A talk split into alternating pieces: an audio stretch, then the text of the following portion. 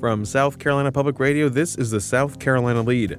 I'm your host, Gavin Jackson, and this episode was recorded on October 23rd, 2023, from South Carolina Public Radio studios here in Columbia. This episode is a pandemic style pod with politics, business, and health news for you. For politics, we have the latest from Senator Lindsey Graham's trip to Israel. Congressman Jim Clyburn shares his thoughts on the ongoing Republican speakership chaos in Congress. And we also have a look at unemployment in the state and the state's economy with regional economist Laura Ullrich. And then in health, I speak with Dr. Eugene Chang, an OBGYN at MUSC, about maternal mortality rates and how the six week abortion ban law is affecting pregnant women two months since the state Supreme Court ruling. Now, I know it's spooky season out there, but don't be afraid to call us at 803 563 7169 about what you're doing, what's going on out there. Uh, we can talk about how trunk or treats are lame. I mean, that's the hottest take I got for you right now, parents. Why don't you give me a call and tell me what you think? 803 563 7169. Let the kids run the streets. Call us while you're out trick or treating. We'd love to hear from you guys.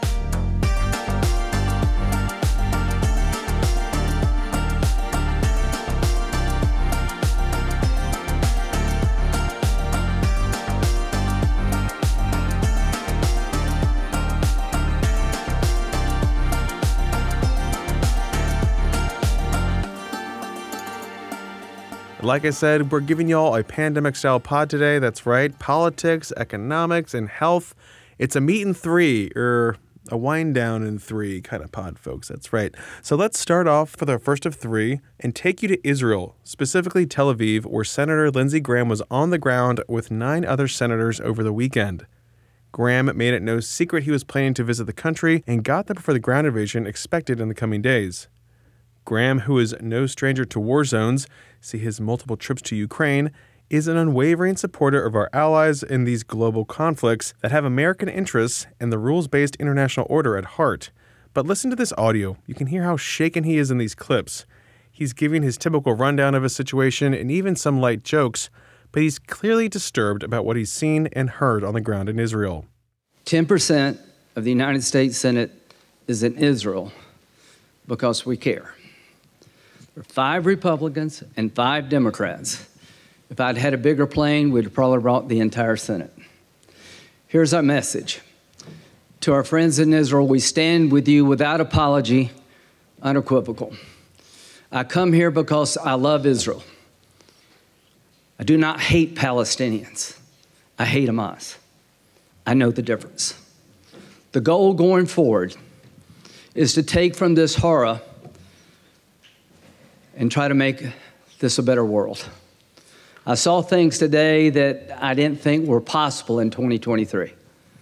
I've seen grown men who've been fighting wars all of their lives be stunned by what they saw.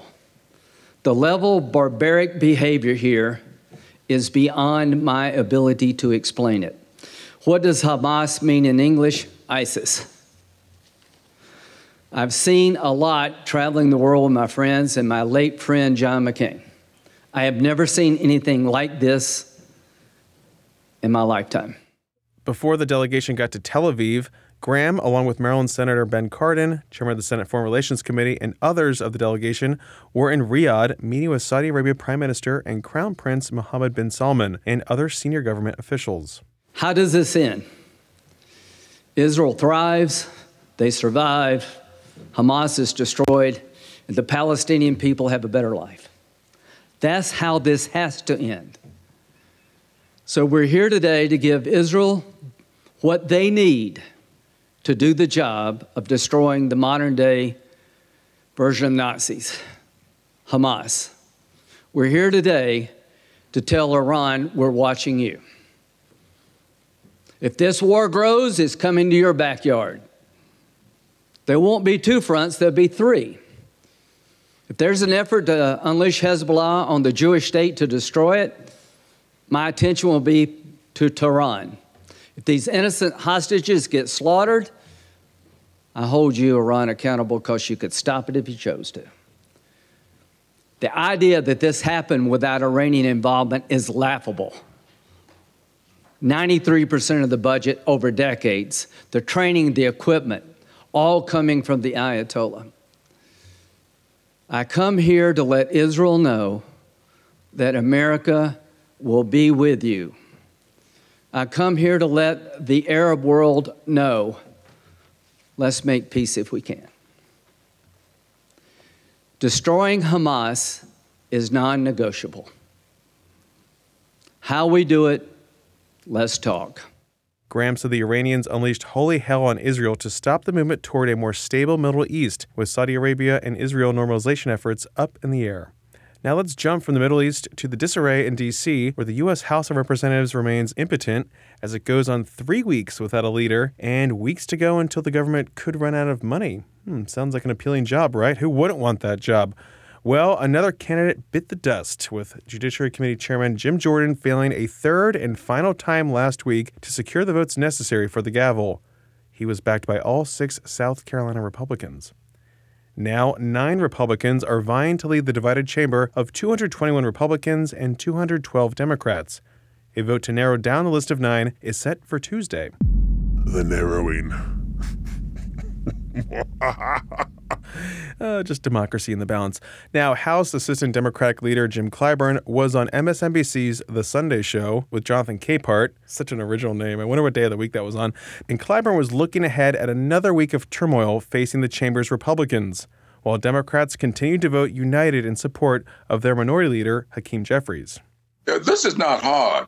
All this is is saying that we have a big country, uh, a country of diverse thought, uh, we are represented in this country by 435 members of the House of Representatives, uh, and about half of them are Democrats, and about half are Republicans. And so let's uh, manage the House in reflection of that. Mm-hmm.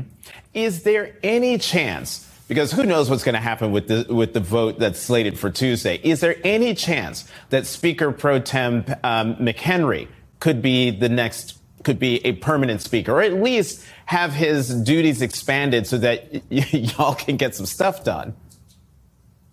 Well, Leader Jeffries made it very clear uh, last week uh, that that was something uh, that he was amenable to, uh, and I think he had, in fact, I know he had the caucus uh, support in that. So sure, uh, McHenry is a, a North Carolinian though us South Carolinians consider that to be a northerner. Uh, he's a good guy uh, who uh, rec- recognizes uh, the diversity of this country. And that's what you learn uh, here in the Carolinas, uh, that the country is big, it's diversified, various thoughts, and you work with people with different thoughts than you have. Mm-hmm. And so McHenry is that kind of person, though I don't think he wants it. He's made it very clear. It's not something that he wants. Uh, but I suspect that if enough Republicans and enough Democrats were to say uh, that maybe we want you, uh, he might change his mind. Capehart then asked Clyburn how Congress will pass President Joe Biden's $106 billion supplemental funding request for national security priorities like Ukraine, Israel, and the southern border. I don't think we can get, get it done without a speaker unless uh, we were doing something of a temporary nature, expand uh, the authority uh, of McHenry, as he operates in this pro tempore uh, capacity uh, in order to get this and a few other things mm-hmm. done. it doesn't say you have to do it on a permanent basis, but you make adjustments. we're living in a pretty precarious time, and we have got to do the people's business. We are there to do things on behalf of the American people. And that's why we Democrats are forever saying we must put people over politics. Mm-hmm. Uh, we can't keep this focus on our politics. My Republican friends have got the focus of the country on their politics. Eight people seem to be the tail wagging the dog of over 200 people. That doesn't make a whole lot of sense to me. Clyburn there referring to the eight Republicans who voted to oust former House Speaker Kevin McCarthy earlier this month at the motion of Florida Congressman Matt Gaetz or as McCarthy put it Friday, the Crazy Eights, led by Gaetz. Oh, brother! The House is scheduled to be on recess October 27th through November 6th, but the Lede Magic 8 Ball says, LOL. I'm going to throw this 8 ball. Ooh, sorry, AT. Looking for a new producer.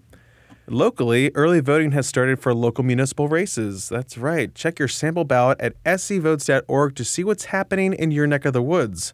There's likely a city or county council race or a mayor's race, like down in Charleston, or up in hashtag yeah that Greenville. Okay. Election day itself is November 7th. I know there's a Columbia City Council election that I need to read up on. Also in the Columbia area, on October 24th, is the primary for State Senate District 19. This is the race to fill the seat held by the late Senator John Scott. Six Democrats are vying for the nomination in the primary. A special election for the seat will be held on January 2nd, a week before the legislative session returns.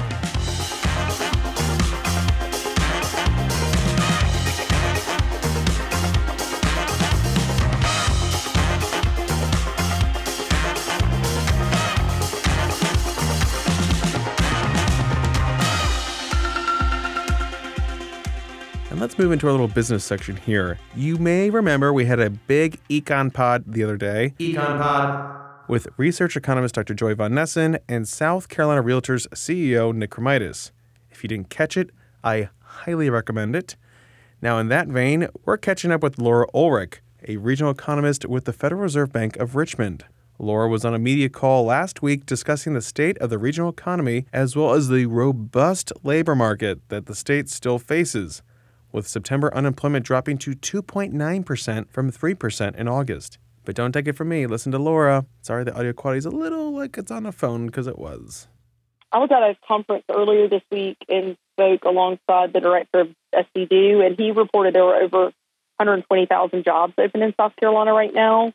And that's a really big number of jobs when you think about there's only 2.3 million jobs in the state but also um, as of the report today, there are only 71,700 unemployed people in the state. So, you know, even if all of those people found jobs, we would still have more jobs that remained open. Um, and so, because of this, most companies are reporting that hiring has gotten better than it was, like say a year ago, but it still remains more difficult than it was pre 2020. So, you know, we're not seeing softening employment as we might have expected with such high levels of inflation. Um, but I think the fact that inflation is coming down, prices are stabilizing without loss of jobs, without increases in the unemployment rate is a positive sign. Um, that being said, I think the longer term path is, is still a little uncertain. Um, but I, I, think I think some of this does show that a soft landing is at least possible. South Carolina is down at nearly a full percentage point from the national unemployment rate of 3.8 percent and the labor force participation rate is maintaining at 57%. Data. Also, the average hourly earnings rate in the state is now $30.07 an hour. If you're not making that, maybe you should uh, tell your boss to up the ante there. Now, it's not just the labor market that remains resilient, but also consumers continue to spend, even though poll after poll has people complaining about the economy and inflation. So, how does this all mesh? I asked Laura what she tells people when they ask her about when things will cool down. I think if you were to Google what real consumption looks like, like if you were to look at, you know, the, the Fed spread charts on real consumption, to me, that's the story, right? I mean, even uh, so, I, I, I tell people that don't know a lot about economics, you know, when you think about real consumption, think about how much is in your shopping cart, right? Like think about the total shopping cart of things you buy. And even in the in the face of inflation, consumers have put more in their shopping cart, which is pretty incredible, right? Really, what has driven a lot of that, I think, is is a lot of the the savings that people had during COVID, right? And some of that was because they the pullback in consumption originally in 2020, and then some of it was from the stimulus that came in, not just through stimulus payments, but also PPP loans and every other type of stimulus you can think of. Um, there are lots of different types, but um, so real consumption has been really strong. And are you buying more, less, the same? Have you already started shopping for the holidays? Let us know about your spending habits at 803 563 7169. Unlike big data, we're asking you for this data. Data! I also wear large in shirts, 34 waist, 32 inseam, and I'm preferential to the color blue. If you guys are looking, I also need a butter dish. And now to our health portion of the podcast. We look at maternal mortality rates in South Carolina. And to do that, I spoke with Dr. Eugene Chang, an OBGYN and maternal fetal medicine specialist at the Medical University of South Carolina. We caught up on This Week in South Carolina to talk about the increasing maternal mortality rates, as well as what it's like for women in South Carolina now, some two months since the state Supreme Court upheld the six week abortion ban law, which has exceptions for fatal fetal anomaly and for the life and health of the mother. I opened our conversation by asking about the 22 pregnancy related deaths in 2019, which is a rate of 38.6 deaths per 100,000 live births. That is a jump of 9% from 2018. Here's Dr. Chang. I think the first thing, and something that I've learned by participating in review of all these mortalities, is that, you know, most of the time for an obstetrician, when you hear about a maternal death, you know, the things that most of us picture is a patient who has severe bleeding or something like a heart attack or stroke right around the time of delivery. And certainly those things can happen, but thankfully, to be honest, I think we're making a lot of headway, particularly in the area of hemorrhage. And so what's happening is now we're recognizing if we spread out, sort of looking at pregnancy as a factor in a patient's passing away, and we we take patients a year out from their pregnancy and kind of look and see what happened and led to their their death, then then we do see pregnancy as an issue. And so in the postpartum patients, um, certainly things like uncontrolled blood pressure issues can lead to death, but a big chunk of what we see is related to um, psychiatric disease and uh, substance abuse. And so a lot of overdoses, uh, unfortunately. And, you know, those are all things where you know, the, the question is really is pregnancy a driver of that death? No, but is pregnancy something that was a big stressor on the patient that led them to that point? The answer is probably yes. Yeah, so you're saying the top underlying causes of these maternal deaths are uh, cardiomyopathy, mental health, and hemorrhage. Uh, when you do cardiomyopathy and cardiovascular conditions together, that accounts for one in four deaths, according to some reports from DHEC. Right. Um, so, how do you get those numbers down? Is that more when it comes to comorbidities with the patient?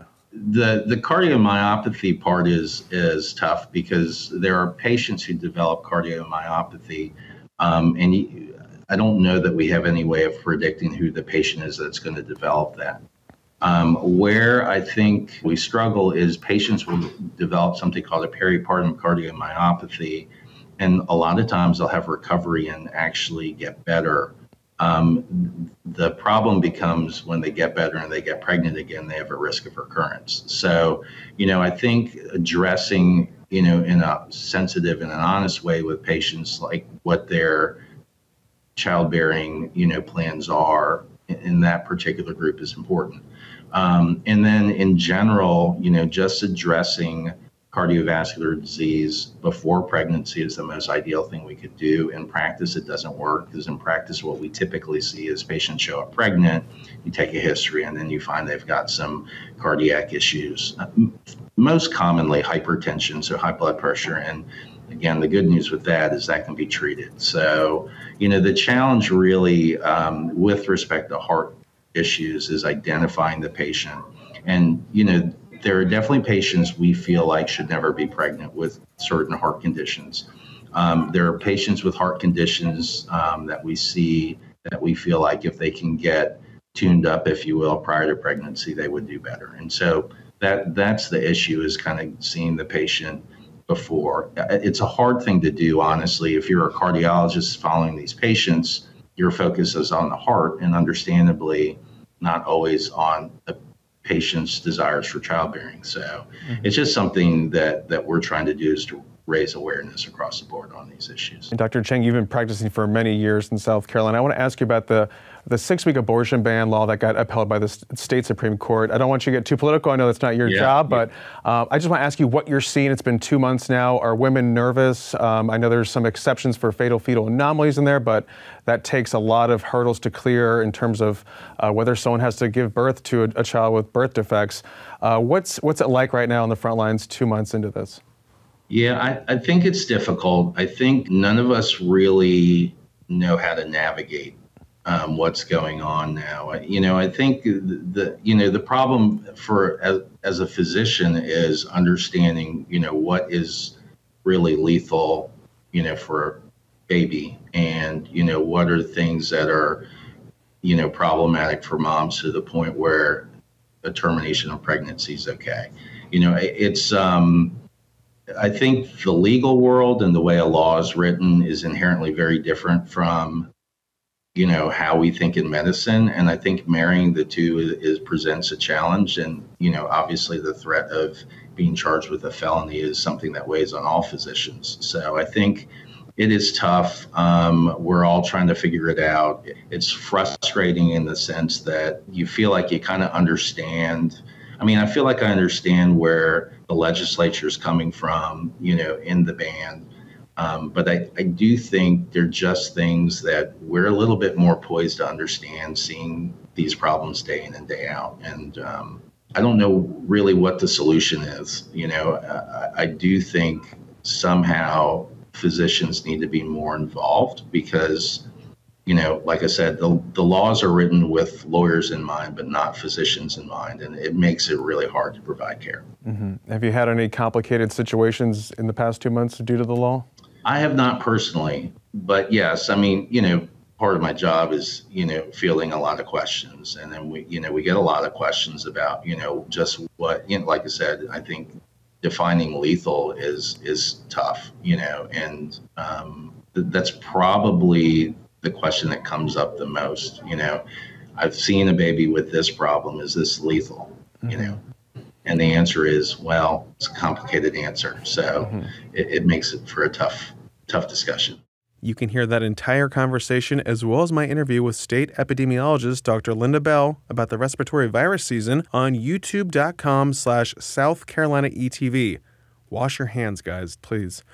You can always catch me on This Week in South Carolina Fridays at 7.30 p.m. and Sundays at 1.30 p.m. on ETV stations statewide. Don't watch Sunday football, folks. I know Travis Kelce and Taylor Swift. Tune into G. Come to ETV.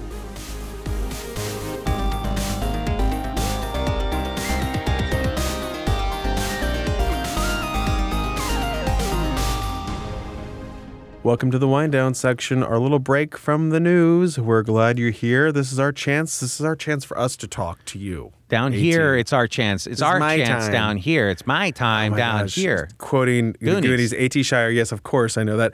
Uh, I'm referencing that because I, speaking of Corey Feldman, was watching mm-hmm. Lost Boys last night. What a movie! What Love a movie. movie. You Love go right into it. Vampires. You yeah. know what's his face? Uh, Tina Turner's saxophone player. Just oh, like the belting sax out. player. Yeah. The, he's a vampire too, right? No, it's never really mentioned. But I, in my, I think it's inferred. I like. Yeah, it's inferred. Heavily inferred that he is a vampire sax player. Right. Yeah. Um, I, I kind of went down a deep dive and learned a lot about the Tim Tim Cappello. Mm-hmm. Or, it's a great guy. Um, just trying to understand a little bit more of the uh, the folks in that movie and like you know who did what and Corey Haim and Corey Feldman and the Coreys. A lot the of Coreys. Yeah, there's a lot of issues there. I didn't know a lot of yes. abuse that went on. I was like, okay, I think I've read too much. Mm-hmm. Um, look at you, Charlie Sheen, on that one.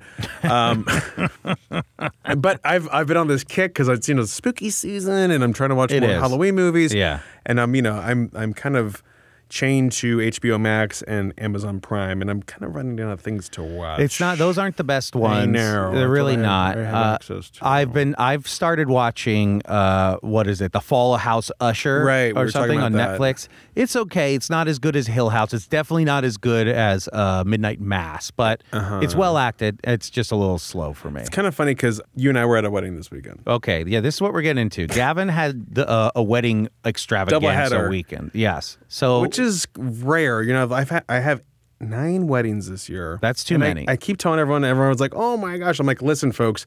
Unlike some of my uh, contemporaries, sure. I haven't had that many weddings.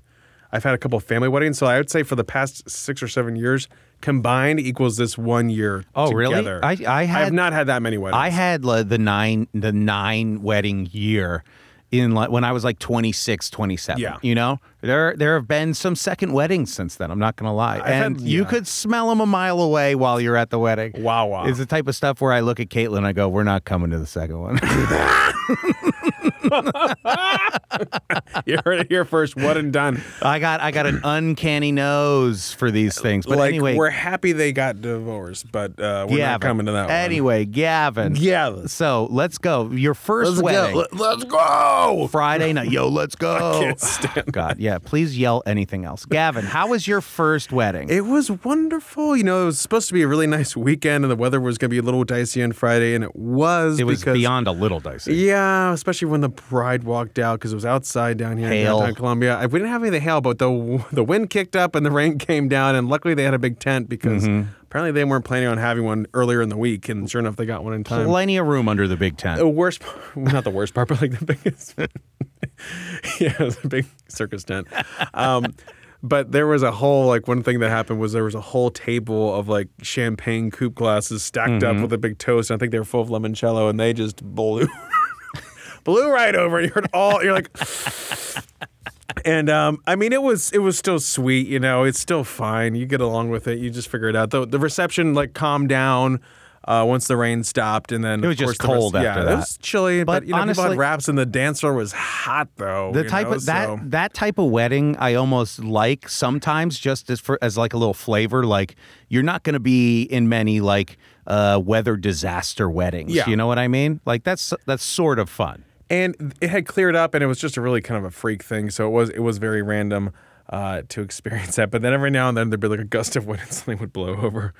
But it was fun. It was fun. They had a band. Uh, we made it to a late night afterwards, and I, I held it all together. So Hmm. I was very happy with myself. And then, course, the next day, producer Sean's producer wedding. Sean's wedding. We love and him. he was very fortunate because he had a great full it day of beautiful sun. gorgeous. It was like 77 and sunny all Yeah. day. It was ama- it was nicer outside than inside. You know what I mean? And he had like uh, you know, the a great little venue, good sized crowd. Everything was very chill. Mm-hmm. it was so it was so Yeah. relaxing. Uh, but the I I think I I was in the wedding, yes, and I do think it was all an elaborate ruse to make me wear a suit to Mm-hmm. It this was wedding. the best, folks. Ugh, I hated I need to share that photo. I told him we'd share it on our socials. We'll, we'll put it on Twitter. If you want Yeah. to see it, you go on Twitter. Please put a, a black bar over my eyes so no one knows who I am. It was the best. I was like, oh, this is what I'm here for. Uh, but we were at a table together and we were talking to the other people at the table, it was three other people Mm-hmm. and your wife, Caitlin. And everyone's like, so what are you watching? What are you watching? I was like, oh, this is what small talk is like. Yes, it It's was been a minute since I've had some of that very small, talk. Yeah, I- Millennial. I, was like, ooh, wow, yeah, this is uh, no one has anything in common at this table. but then, like, you know, we kind of went back to just like us talking, and then there were some good speeches, and uh, there was some candy. Then we we all sampled the macaroons together. Macaronis, yeah, uh, but uh, it it was really They were so deceptive. It there was was- a red one that was the apple cinnamon. Yeah, it was strange, but there was also like, it, you know, you're getting older when one of one of the biggest things of this wedding. Caitlin looked over at me and she goes, "Oh, this is such an efficient wedding," and she loved it. Oh uh-huh. yeah, it really was. it was. It was I- great. To that end, talking about how the conversation we're having at the table. Surprisingly, we did not talk about real estate. you know, like I mentioned in the last pod, the econ pod. Everyone's always like, "Oh yeah." So what? like- maybe it's because we were like at a wedding and we weren't surrounded by houses or something. I don't know. Can you believe that house in the street? Like no one Ooh, talked. what do you think No one that had that opportunity Yeah. to talk about that. If we were on the water, you better believe. What do you think they did? like, ugh, Ooh, what do they do for a living? me. Yeah, and then we have Halloween this week, and I'm still trying to figure out what to wear, and I don't. I think don't- I have any idea. What I I'm don't know. I'm I am definitely not a dresser upper. Every time uh, there was ever a party, I would just wear the same do. normal That's your clothes. thing, yeah. I wear the same clothes, so you cannot tell what year the photo was taken.